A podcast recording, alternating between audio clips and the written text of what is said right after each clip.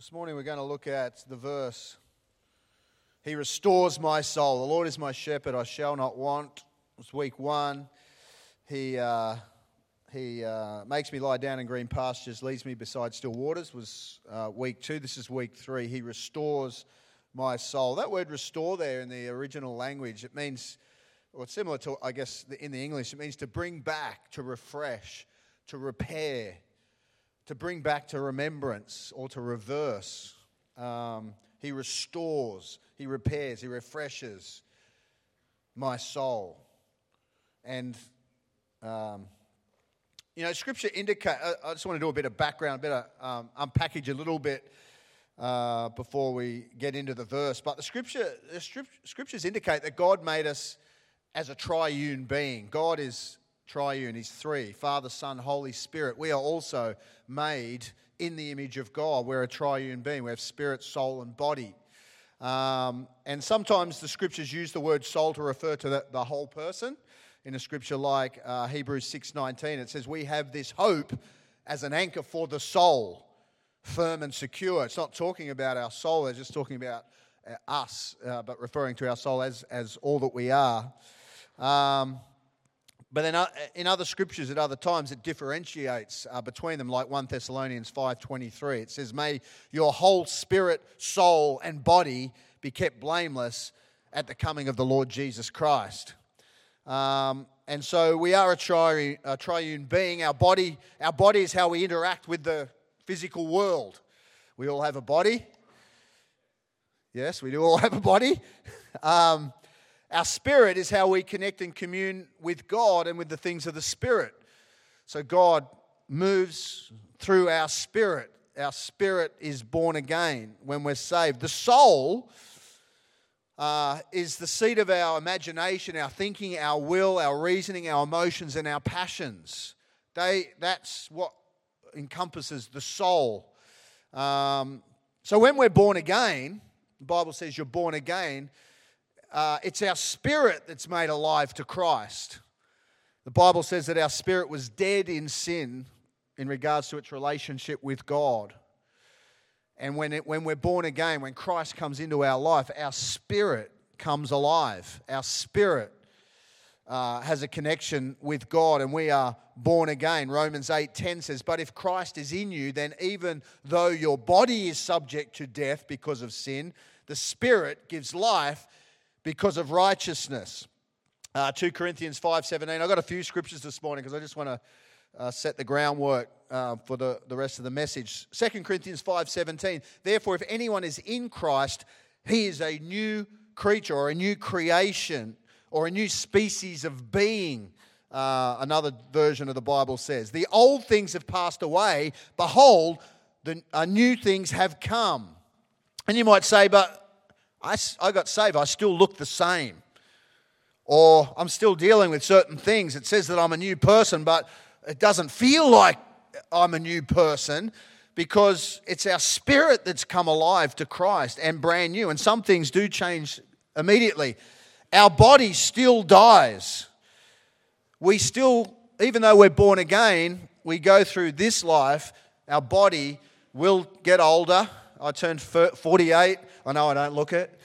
I know. but we still age. We still get. Isn't it amazing though that, and you hear people say this at different times, particularly people as we start to get a bit older, or people even older than me. They go, you know what? I, I'm 50, I'm 60, I'm 70, but I feel the same. That's because the spirit, our spirit, is eternal. So we don't feel like we're aging. Our spirit doesn't age, our spirit is eternal.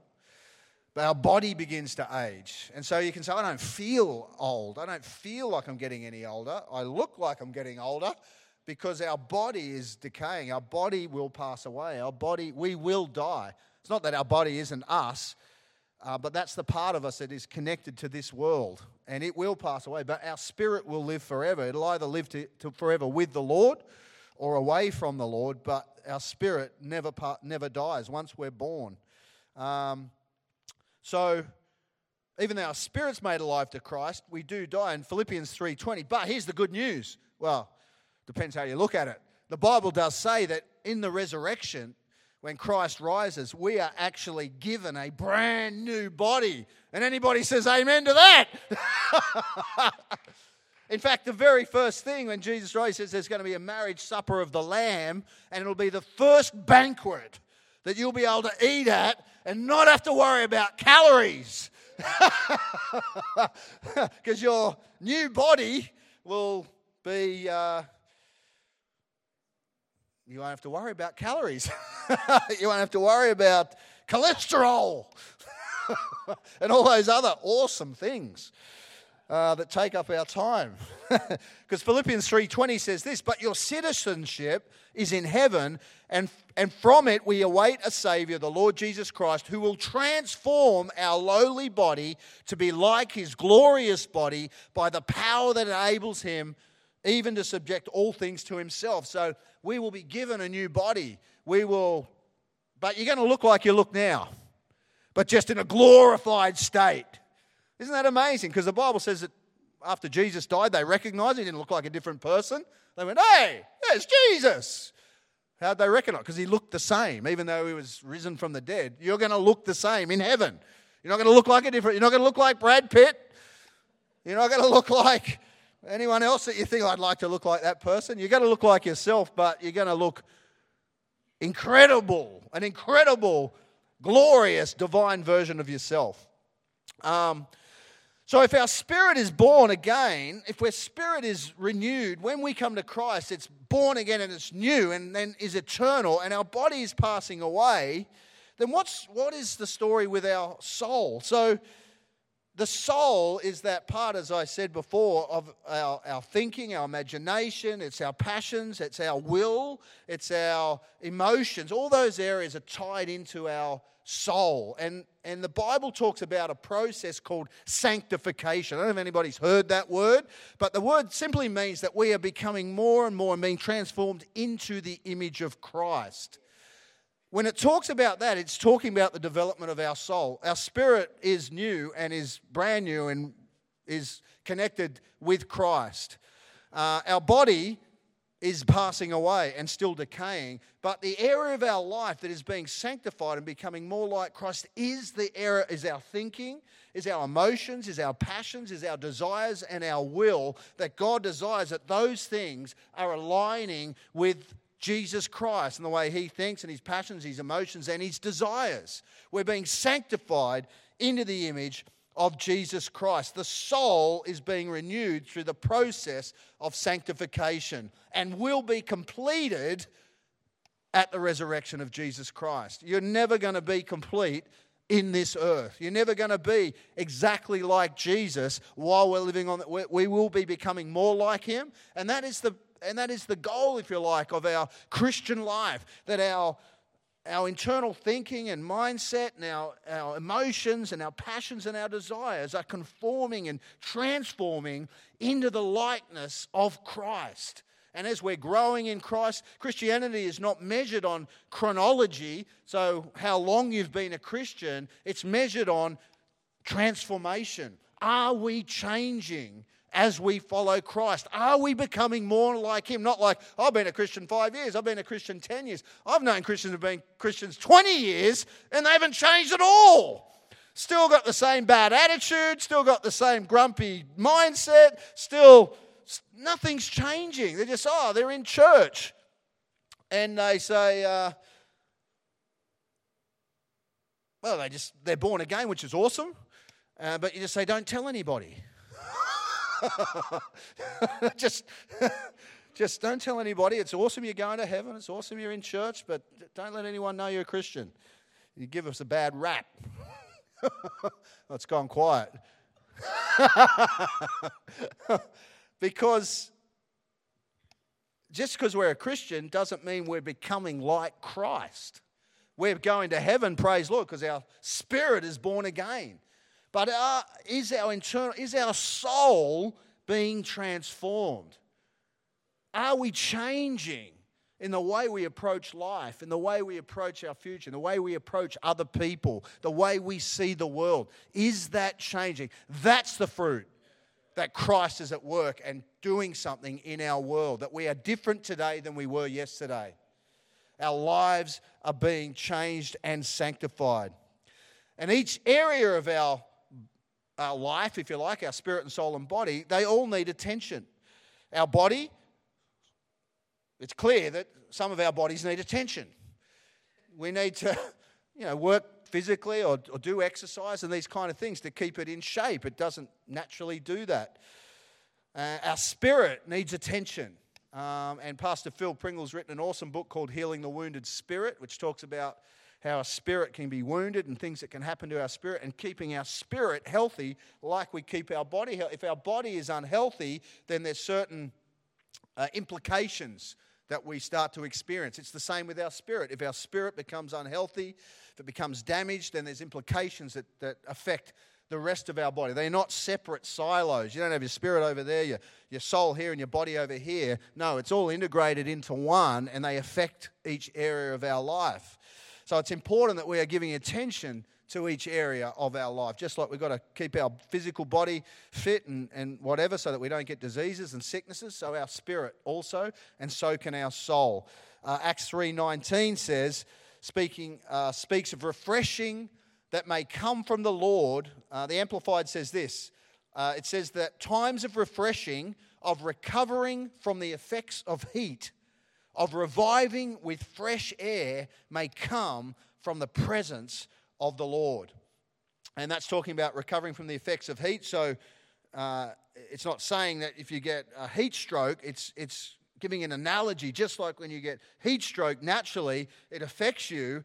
So spiritually, you get um, affected by certain things that can happen that will have a similar effect to the way you live your life and the reviving of fresh air. So sometimes we feel suffocated by life, we feel like we can't breathe, and it's not just necessarily just the physical events, but it's what's going on in our spirit and our soul that is that is constraining us. And the Bible says that it's from the Lord that refreshing comes. The reason that we worship at the beginning of the service is not just to take up 20 or 25 minutes of your day or to give people a time to arrive for the message, even though it is always an awesome message. but it is giving each and every one of us an opportunity to come into the presence of God because it's in the presence of the Lord that refreshing comes. Our soul begins to be refreshed. Things that have happened to us during the week or during the month, that just in the, in the everyday life, just in, in living life with um, people and family and relationships and work and circumstances and events that take place have an effect upon us. And we come into God's presence and we begin to worship, and refreshing comes into our soul, it comes into our life, into our spirit, and begins to refresh us. The presence of God does not refresh your physical body. So, I don't know if you've ever found sometimes you'll be in the presence of God and it feels awesome, and a couple of hours later, when the presence of God or the anointing lifts and you feel exhausted, you can go to a conference, you can go all week, and it's amazing. But at the end of the week, guess what? You're still tired because the presence of God affects our spirit and our soul. It doesn't necessarily, you've got to rest. If you want rest, You've just got to rest your body. You've got to balance that. You've got to manage your energy output. And you've got to manage your spirit input and output and your soul input and output. And it's the presence of God that does this. So I'm not saying that um, the presence of God doesn't um, affect us physically. In fact, um, Nicole and I on Friday night were at a church opening of, of a, uh, some friends of ours.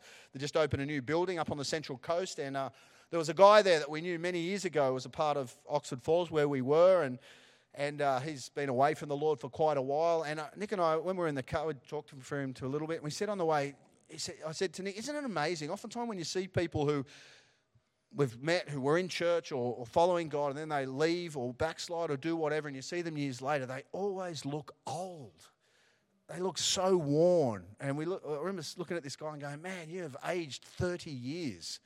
Just look tired. So I honestly do believe that in the presence of God and in worship does have an effect upon our physical life, but it doesn't bring You can't just go to prayer meetings and church services and everything and not sleep and not rest and think that somehow that's just going to revive your physical energy. No, you've got to manage it. Um, and so, but we come into the presence of God, and what it does do, it does renew our emotions. It does renew our thinking. It does create an opportunity for us to get fresh air, as that scripture said, or to lift the sense of suffocation that's coming upon us simply by living life. We live in a very stress filled world. Uh, does anybody agree with that? lots of things going on, lots of things that create stress and, and create challenges. And we come into God's presence and we allow God's presence to begin to lift and bring air into our soul so that we can breathe. And I mean, I know for me and talking to many of you, it's very rare that you come out of church and think, well, that was a waste of time. I wish I didn't do that. No, most I know for me, every week I go out and I, I think I'm so glad. I don't always feel like coming. I'm a, I, this is confession time right now. I'm the pastor of the church. I don't always feel like coming. But is any, no, I'm sure none of you ever feel like that. I'm sure you just get up Sunday morning going, yeah, I can't wait to get to church. But I never walk out of the building thinking, I'm, I wish I hadn't done that. I always walk out going, I feel good. I feel lighter. I feel refreshed. I feel that's the presence of God. That's what God's presence does and begins to rejuvenate and refresh us. Um, uh, so how does he how does he restore our soul? The Lord is my shepherd. He restores my soul. Uh, I just want to look at two things. I mean, this is a massive teaching in and of itself, and we haven't got time just to go through every everything. But I just want to look at two thing, two ways that God restores our soul. Number one, so the soul is the area of our imagination, our thinking, uh, uh our emotions, our will, all that thing. So He renews our mind when we come into the presence of God, when we hear the scriptures, when we're in this environment, our, our thinking, our mindset is beginning to be changed and transformed.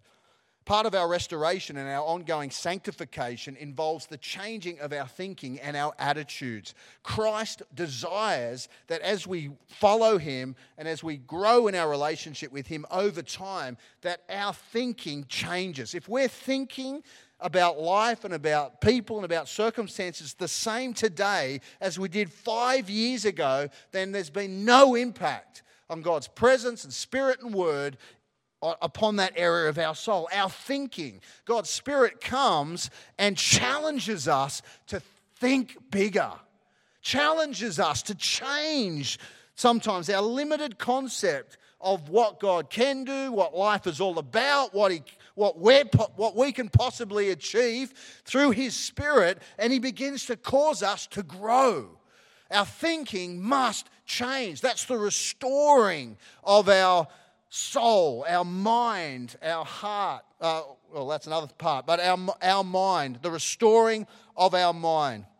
Our thinking has to be sanctified. Our attitudes, out of our thinking comes our attitudes. And uh, Pastor Phil said something incredible uh, the other day. I think it was in a staff meeting. I remember writing it down, but he said this Your language will determine the health of your soul. What you speak is an indicator of what's going on on the inside. And so if you look at the way you speak, the, the things that come out of your mouth, then you can, and if you find that they're always negative or they're always down or there's always critical or there's all these things, then you need to take a step back and say, why is that what's coming out of my mouth?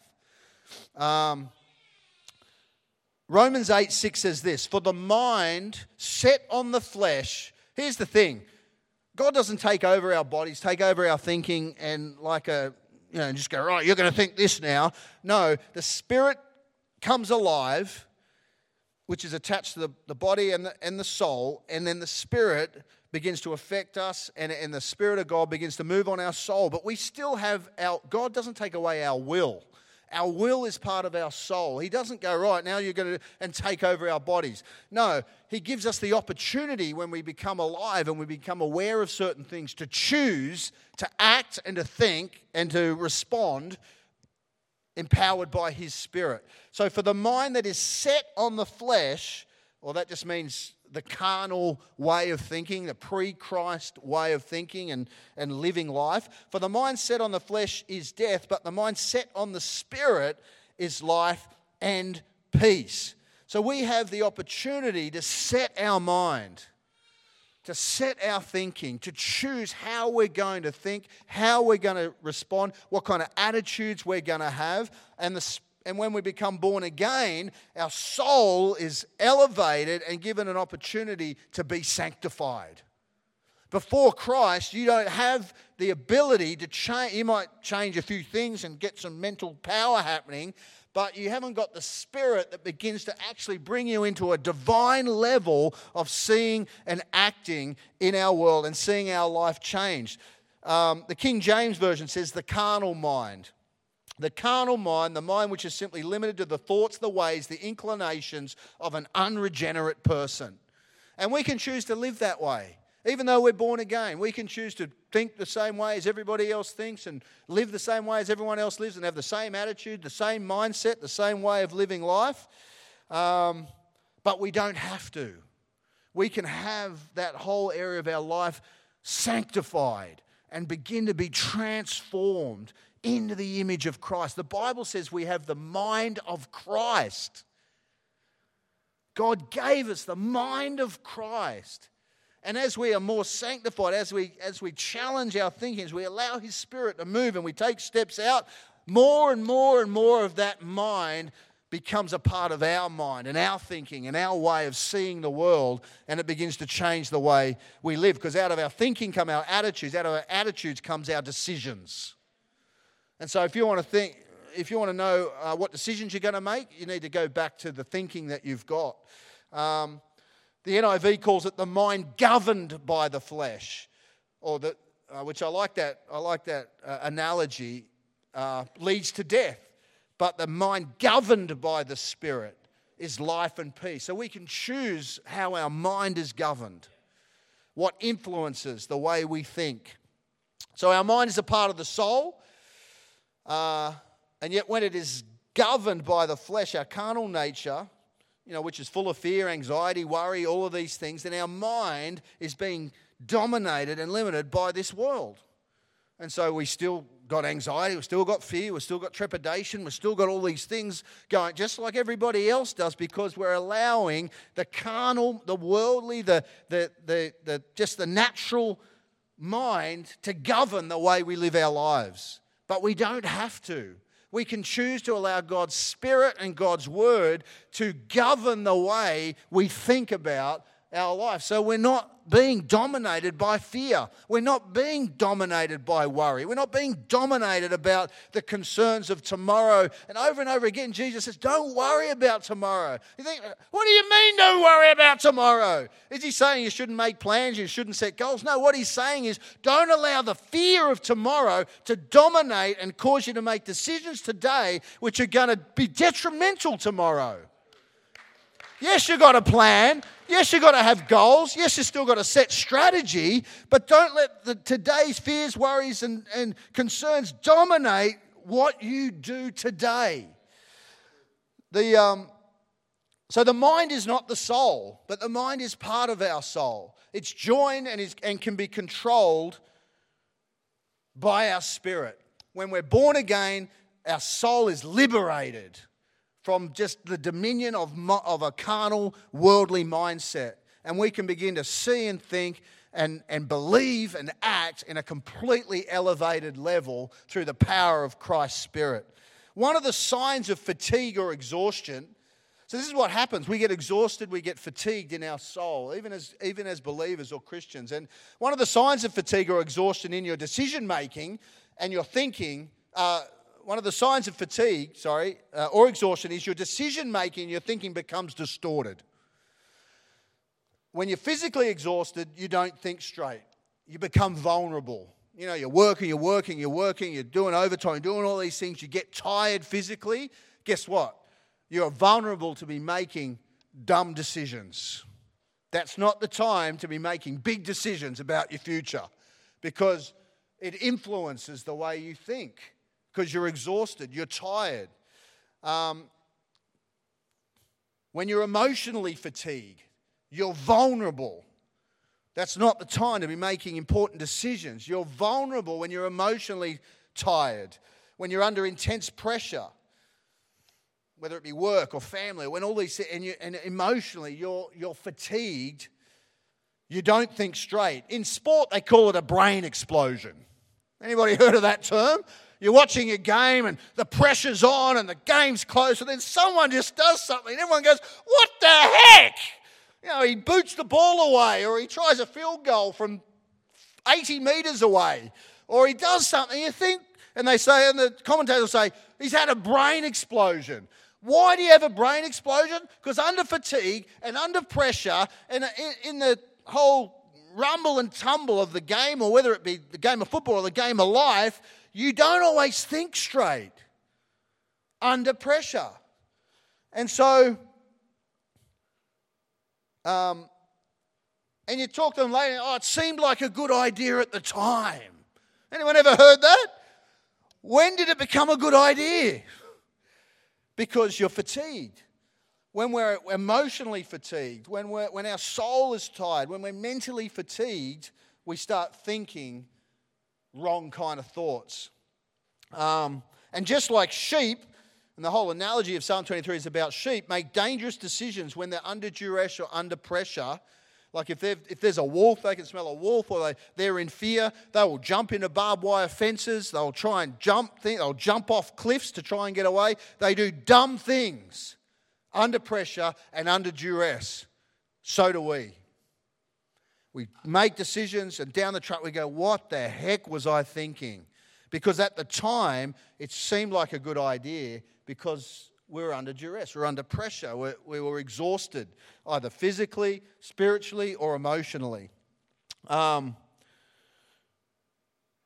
I remember um, when Ben, our youngest child, who's not here, I don't think he's here, he might be over in kids' church, but um, he had some complications when he was born. He had a thing called talipes. His leg was completely twisted and, and bent around. And so they put a brace. Well, he was in plaster for six weeks from the time he was born. And then he wore a brace for four years. And basically, what they were doing was, and you look at him now and his leg's fine, but, but for four years, they were twisting his leg back into shape. And he would cry constantly and continuously for 22 hours a day uh, for about two and a half years morning, day, and night, he would be screaming. Uh, and we'd say to the, the, nurses or whatever, this, this can't be normal. And they said, well, imagine this. Um, I don't know if you ever touched your toes, but some of you may be able to, some of you may not be able to. But that feeling that you feel in the back of your leg there, in your hamstring, like when you're at full stretch, not when you're just going down, when you're really pressed down. Someone pushes down on your back at the gym or something like that, you go, oh, she said, That's what he's feeling 24 hours a day because they are twisting the, the ligaments and the bones and everything back into shape. Anyway, so he, he it was it was it was it was hell. And I remember one night, uh, it must have been, I don't know, eight months, nine months into it. It was two o'clock in the morning. He'd been screaming all just non-stop from the pain, and I was just, it was about two o'clock in the morning. I was up there. I was absolutely exhausted, as was Nicole, still working full time, still doing everything else. I had lost my short term memory.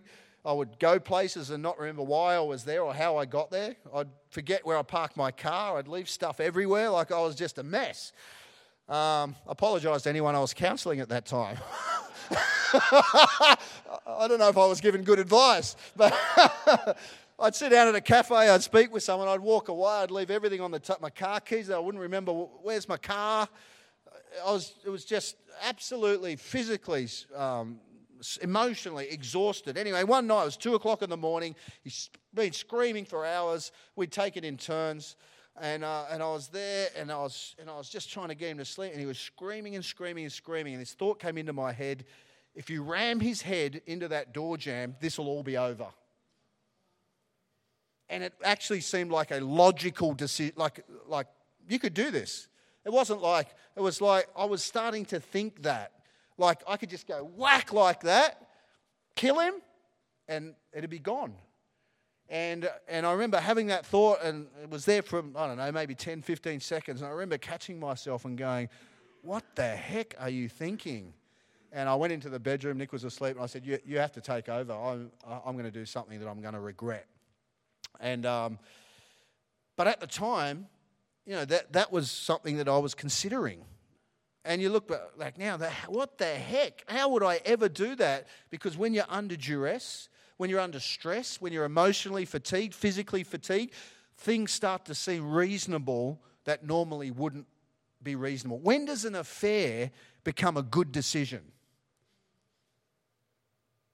When does suicide become a good decision? They're the things we start thinking when we're fatigued in our relationship or in our emotions or at work and, and we're tired, we're run down, we're vulnerable. We need to let the Lord renew and restore our soul. We've got to let God. That's why worship is so important. That's why coming into the presence of God is so important. And yes, there's other things that you need to do. You've got to work on your marriage and, and relationships and, and restore your soul. You've got to do things, you know, have something in your calendar that helps refresh you and, and that you enjoy doing. Um, but God's presence, we have to let God's presence into our world um, so that our thinking can be renewed and that we can begin to think at a higher level, higher levels of faith, higher levels of achievement, higher levels of impact and influence. That all comes as we let God begin to change and sanctify our view of life, our worldview, what we think. And God's word, inspired by His Holy Spirit, comes into us. And if we will allow it, will challenge us to think bigger, that we can be more influential than we ever could be. Yeah, let's give the Lord a hand.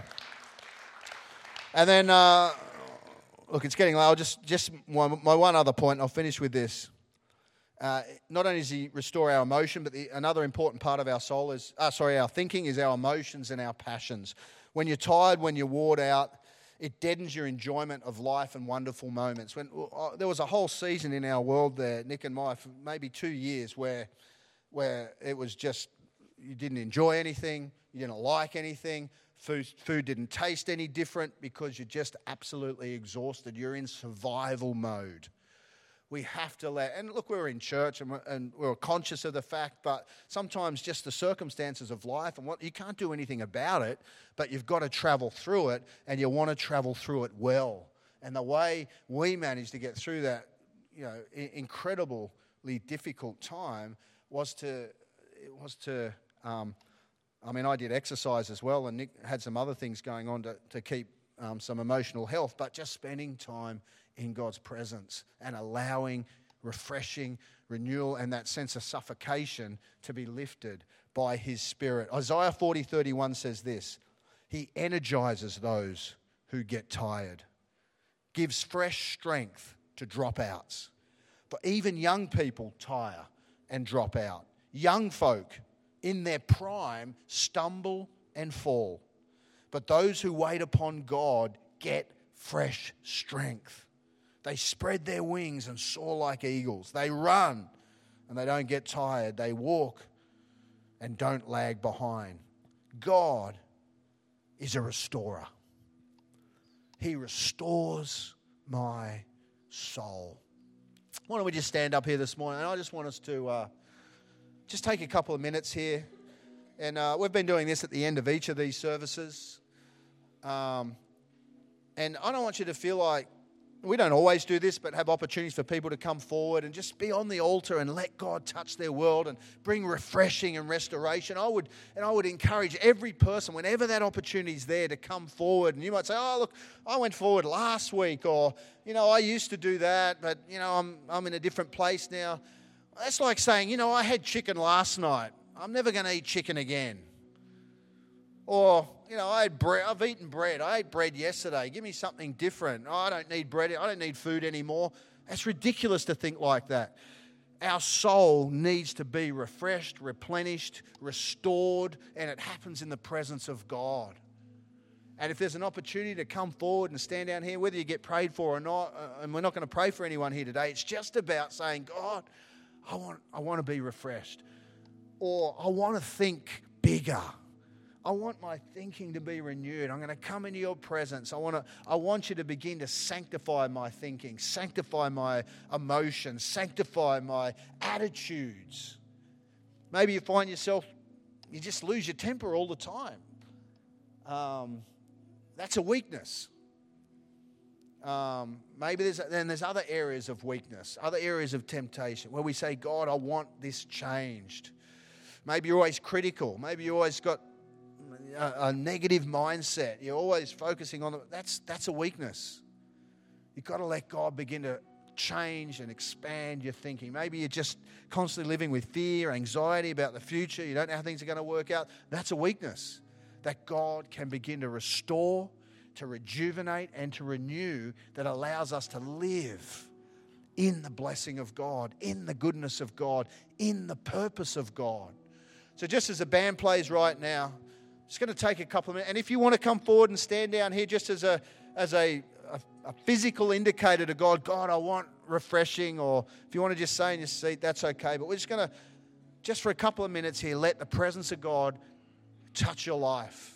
And why don't you, you know, when we lift our hands, you say, oh, I don't need to lift my hands. The Bible says lift your hands. What it, it again, there's so, there's so much symbolism between the, the, the physical acts that we do. We come forward because it's a physical sign, Lord, I'm coming to you. We lift our hands because the Bible says, Lift up your hands, holy people. Shout, it's a sign of surrender, of openness to God. You go, Oh, I feel uncomfortable. I just encourage you to do it anyway. And let God touch you here today. Just for a few minutes. Thank you, Jesus.